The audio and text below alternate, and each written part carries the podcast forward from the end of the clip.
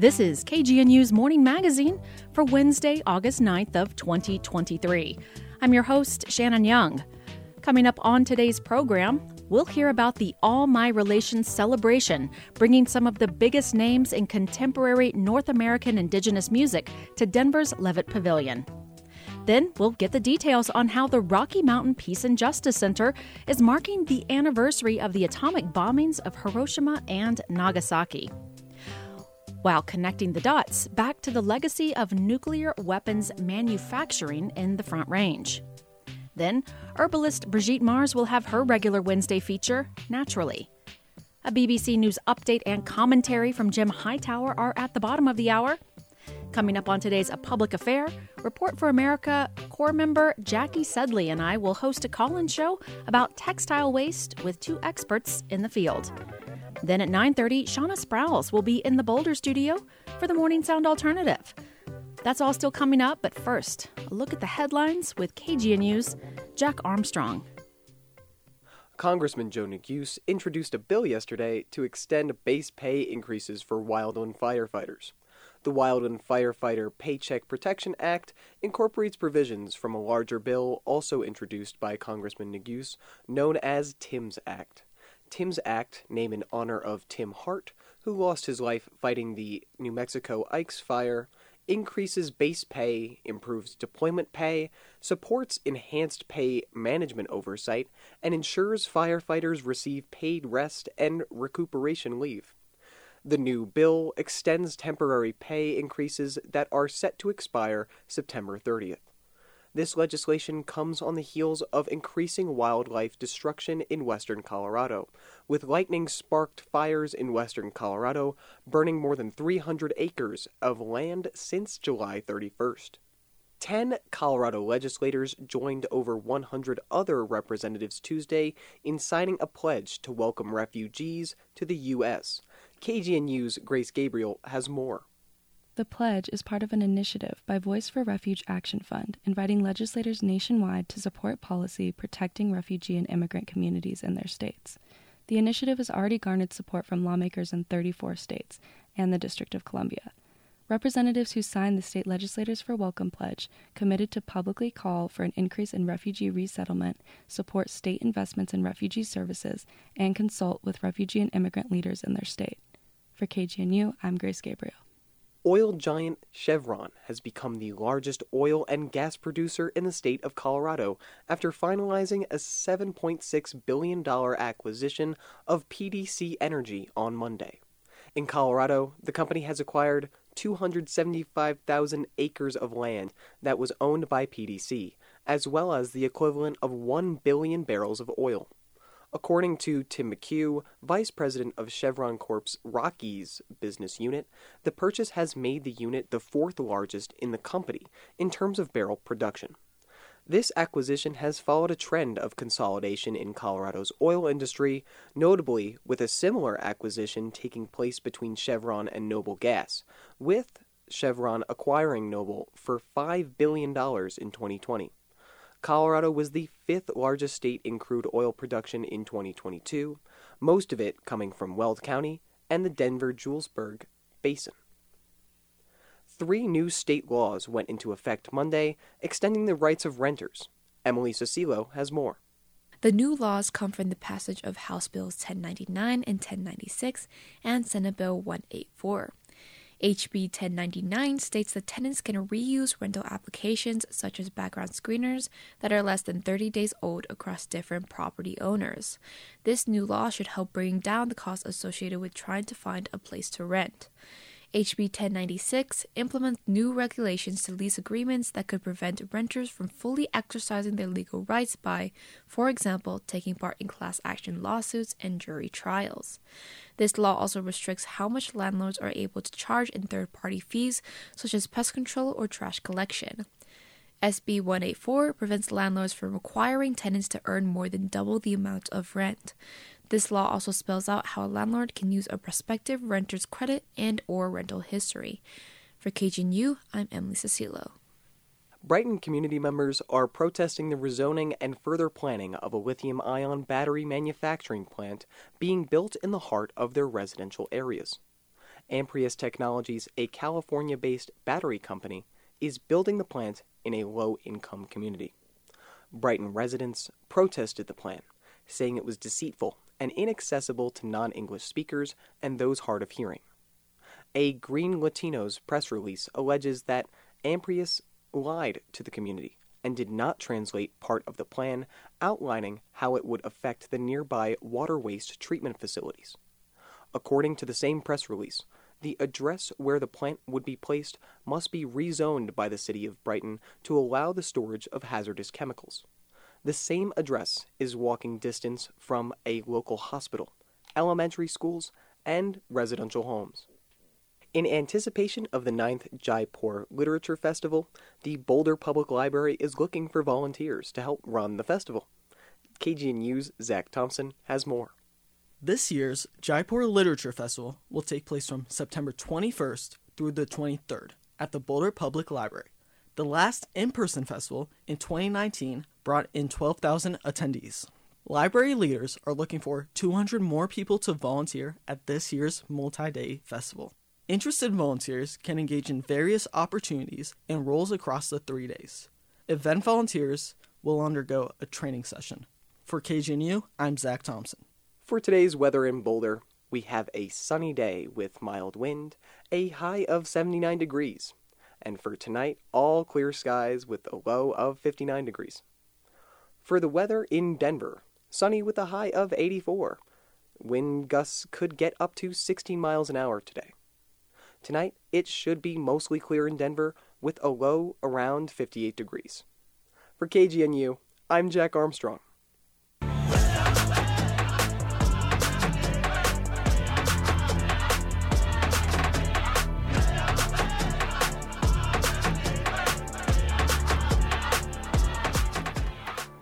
You are listening to the Morning Magazine on KGNU.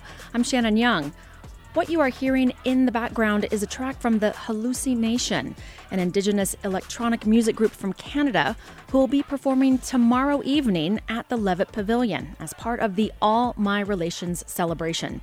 Joining me live in the studio is Helen Gover, Communications Assistant at Levitt Pavilion and Coordinator for the All My Relations celebration. And over video conferencing is Rick Waters, Executive Director of the Denver Indian Center. Good morning to you both. Good morning. Thank you for having us. Helen, can you start off by telling listeners what's in store for tomorrow evening and how Levitt Pavilion came to host the first ever All My Relations celebration? Yeah, for sure. Uh, so tomorrow we're going to be featuring three artists. Uh, as you mentioned, headlining is the Halluci Nation. Uh, also featured is Samantha Crain, who is a Choctaw singer-songwriter, and as well as Frank Waln, who is a Lakota uh, hip-hop artist that infuses uh, traditional flute music. And so what we really wanted to do with this festival is to uh, highlight diverse genres as well as um, diverse indigenous nations, um, just to show us in a contemporary light. I myself am an indigenous woman and have uh, seen you know little representation over the years, at least appropriate rep- representation. Uh, so took on this idea last year and was supported by Levitt. Um, you know, as I do work there, I've been also a student at CU Denver studying music business, and this was sort of a project of everything I've learned and wanting to give back to my community, um, and also extend. Um, our relationship back to Denver Indian Center from the previous uh, Indian Country Colorado show that occurred four years ago, and Rick can tell you more about that. Yeah, Rick, we were Helen and I were discussing before turning on the mics that there's an origin story to All My Relation celebration, and it dates back to um, to the the Indian Country Colorado event that was held at Levitt. Can you tell us more about that? Years ago, in 2019, Levitt Foundation uh, reached out to uh, Southwest Improvement Council and the Denver Indian Center with the idea of uh, having a free concert during the summer. And primarily it was to bring about awareness of the American Indian community through music. And uh, we uh, started that first concert uh, and had a headliner with Redbone. It was down uh, just a little bit of story. It was down to either Buffy Sainte-Marie or Redbone, the band, and uh, the votes went to Redbone, uh, and it turned out to be a very, a very nice concert. And then, of course, you know, the pandemic hit. Um, the Southwest Improvement Council director at that time was Larry Ambrose, who was very involved in promoting uh, and working with groups like the Rolling Stones and others out of LA. And so he was kind of the catalyst of of really getting it off the ground and, and getting something going. So I'm really appreciate appreciative of Levitt Pavilion and uh, the foundation for uh, picking this back up and uh, starting it uh, again with a new concept. And this event is more than a concert. There's a, a component of a resource fair. Why? Yeah, so we wanted to promote um, all aspects of who we are in today's society and show um, what we what different areas um, we can that we can share um, about ourselves in. Um, so, for example, there'll be an MMIW task force there um, to shed light on the missing and murdered Indigenous women and relatives. Um, there will also be Denver Indian Center there tabling.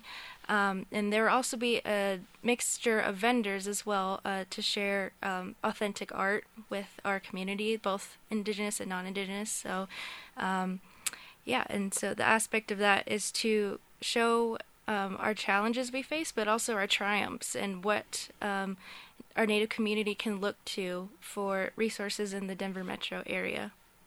And the pandemic created some pretty serious complications having to do with mental health, with isolation, and it hit the youth especially hard. What role do these events play in community building in general? Um, bringing a sense of joy? And how does the, the Denver Indian Center support Native youth in particular? Yeah, uh, so oh, go ahead, Rick. I'll just jump in real quick. And it's just a reminder to everybody before this was Denver or Colorado, this was Indian country. And so events like this bring about uh, the, the breaking down of the invisibility of the American Indian community. And so, like you said, it, it's building not only community within the Native uh, community, but also bringing awareness and knowledge and education to the non-Indian community. And uh, with, with youth in specific, um, we are just now revitalizing classes and programming in partnership with the school districts uh, in this area around culture and around self-determination, self-reliance, and and becoming more positive in the outlook on on their their futures. Yeah, and also to add on to that, uh, this festival is actually a recipient of the Denver Native COVID Healing Relief Fund, which is sponsored by JSI and Denver Human Rights and Community Partnerships. Uh, so, very thankful for that. And uh, the whole idea with that grant is that it helps um, different events or sort of programming for the Denver Indian community to have um, resources and also to use this festival as a way for a positive reinforcement and to just come together as a community and um, just really soak in our contemporary music and also pay homage to our traditional cultures as well because there will be some of that highlighted. Um, we also have comedic medicine and uh, you know natives love a good comedian. So uh, joshua emerson uh, he's done a lot of work with dairy arts center. Um, so he will be our host mc and do you know, sharing jokes. um, we also have a live painter uh, set to be there again for more therapeutic um, involvement, interaction. Um, he his name is J.C. Bayali, and so he's done a lot of work on murals in Denver and is a also multi-dimensional. Yeah, yeah, yeah, very okay. multi-dimensional. So Okay. Well, we only have one minute left. Um, just one quick question. I mean, it's it's a free event, but it's also a fundraiser for the Denver Indian Center. How does that work for a free show? And are there any special plans for the proceeds? Yes. So, uh, as you know, you can RSVP at uh, levittdenver.org for free. Um, during our shows, we like to do bucket ass donations. So all our proceeds, we usually do bucket splits, but for this show, all of our proceeds for that will be going towards Denver Indian Center, specifically the Youth Digital Literacy Program, and as well as we're selling or selling shirts, but you're paying what you can donate for the shirt. So you can pay 50 bucks, you can pay five, but all of it's going to go towards um, the fundraiser. And we do have a ticket giveaway. Uh, we're going to close out this show with a ticket giveaway or close out this segment. Uh, we're going to do this via email. So, uh, listeners, if you can send an email with the concert in the subject line, this is All My Relations Celebration. If you can put that in the subject line of an email to tickets at kgnu.org, the third person to email tickets at kgnu.org will win a pair of VIP tickets to the All My Relations celebration at Levitt Pavilion. We ask that you have not won anything in the past 30 days and that you can definitely go. So, again, that's the third person to write tickets at kgnu.org. My guests today have been Helen Gover of Levitt Pavilion, coordinator of the All My Relations celebration, and Rick Waters, executive director of the Denver Indian Center. Thank you so much for coming on the program today. Thank you. Thank you.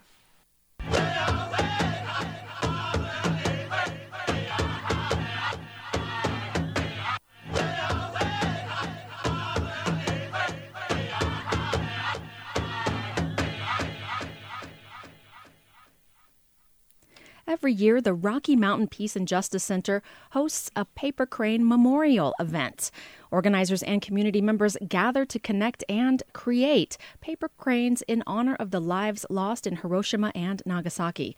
This year, the memorial will take place this afternoon at 4 p.m. at the Boulder County Farmers Market on 13th and Canyon. The Rocky Mountain Communi- the Rocky Mountain Peace and Justice Center will also host an installation inspired in part by the nuclear weapons production at Rocky Flats. KGNU's Jackie Sedley spoke with Emerald Thomas, the communication and outreach coordinator for the Rocky Mountain Peace and Justice Center. Right off the bat, could you just tell me a bit about the organization you're a part of and what you do in Colorado on a broader level? Okay, so I just started working for the Rocky Mountain Peace and Justice Center in March.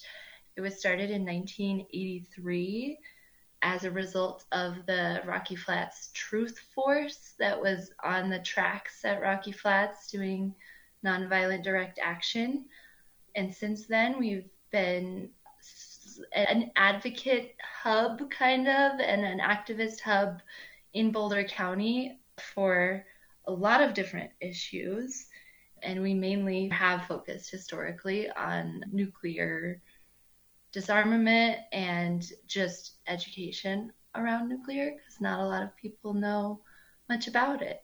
So, now tell me about this paper crane memorial event in particular. What inspired that, and how does it connect to the mission statement you just described of the Rocky Mountain Peace and Justice Center? Yeah, so we do this paper crane picnic every year to honor the lives lost in Hiroshima and Nagasaki.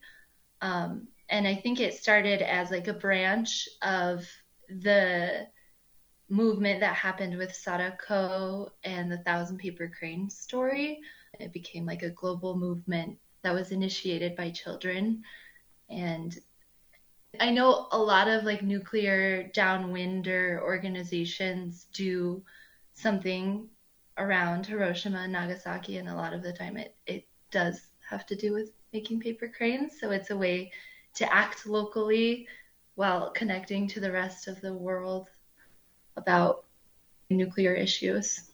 Now, can you touch at all on the installation about Rocky Flats that will be there? Yeah, so Cloud is organizing a memorial at the Cold War Horse made by Jeff Gipe.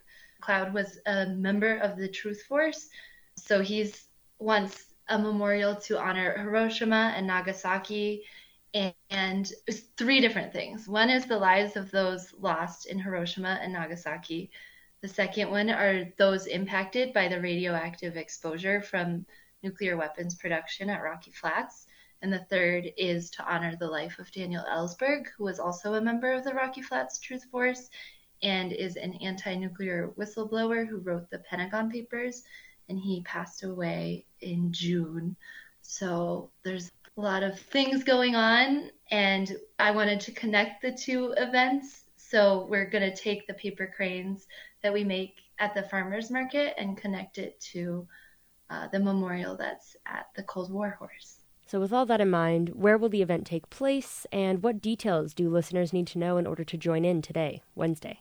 So the Rocky Mountain Peace and Justice Center will have a booth at the Boulder County Farmers Market on Wednesday, and I plan on sitting there with a couple of volunteers who know how to make paper cranes, and I've been practicing myself. And we'll just be making paper cranes there. So if you want to stop by from 4 to 8, you can come make a crane and donate it. You can send flowers to the Rocky Flats Memorial, or you can send paper cranes even to our office, and I will take them to the memorial. Okay, thanks for talking with me, Emerald. Thank you so much. For KGNU and Report for America, I'm Jackie Sedley.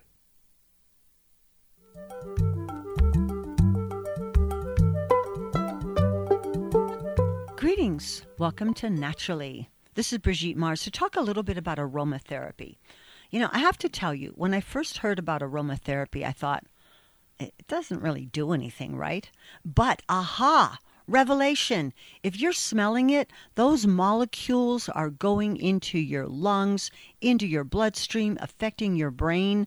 So wake up, America, and smell the essential oils because they are a powerful way. Well, first of all, essential oils are part of the plant's immunity. They help protect a plant. If the leaf or the stem gets broken, those essential oils are going to help prevent fungal infestation and uh, damaging predators. But on the other hand, attract positive pollinators. Hmm. All right. So, aromatherapy, I'm going to suggest that you learn about it and know that not all essential oils are created equal. We want to get pure essential oils, undiluted, grown organically. And when you smell them, our nasal passages are so close to our brain. Know that it can affect your states of consciousness almost immediately. So there's three essential oils that I almost always have with me. Peppermint. So peppermint, well, you could inhale it. I like to do five deep inhalations on each nostril to kind of balance our brain hemispheres. Peppermint is going to help energize you. It's also good to smell if you feel a little nauseous. And it's also very cooling. So, other things I do with peppermint oil are on a hot day, maybe fill the tub, add seven drops of peppermint oil to a tepid tub, and soak in that, and it actually cools you down. I've also used it to make cold compresses if someone has a headache or a fever. Wet a washcloth in the sink and add a few drops of essential oil, maybe five or six. Bring out the cloth and put it on your forehead, your chest, your neck. It'll cool you down. Also, peppermint essential oil repels head lice.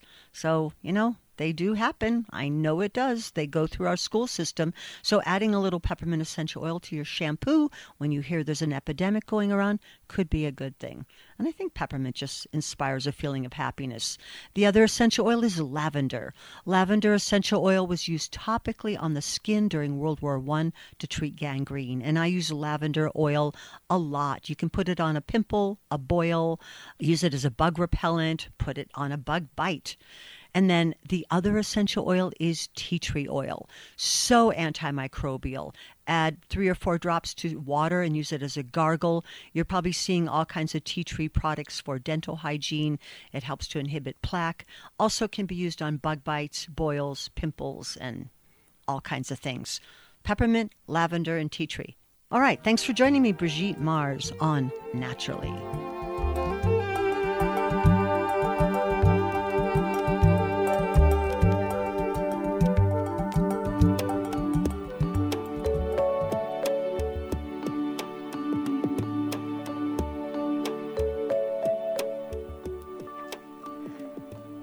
That's going to do it for today's morning magazine. I've been your host, Shannon Young. Special thanks to Jack Armstrong, Grace Gabriel, Emily Sosilo, Zach Thompson, Ford Jaijong Kit, Alexis Kenyon, Jackie Sedley, and Brigitte Mars for their work on today's program. Stay tuned for the latest commentary from Jim Hightower, then a special A Public Affair looking at textile waste. That's coming up after the news headlines from the BBC.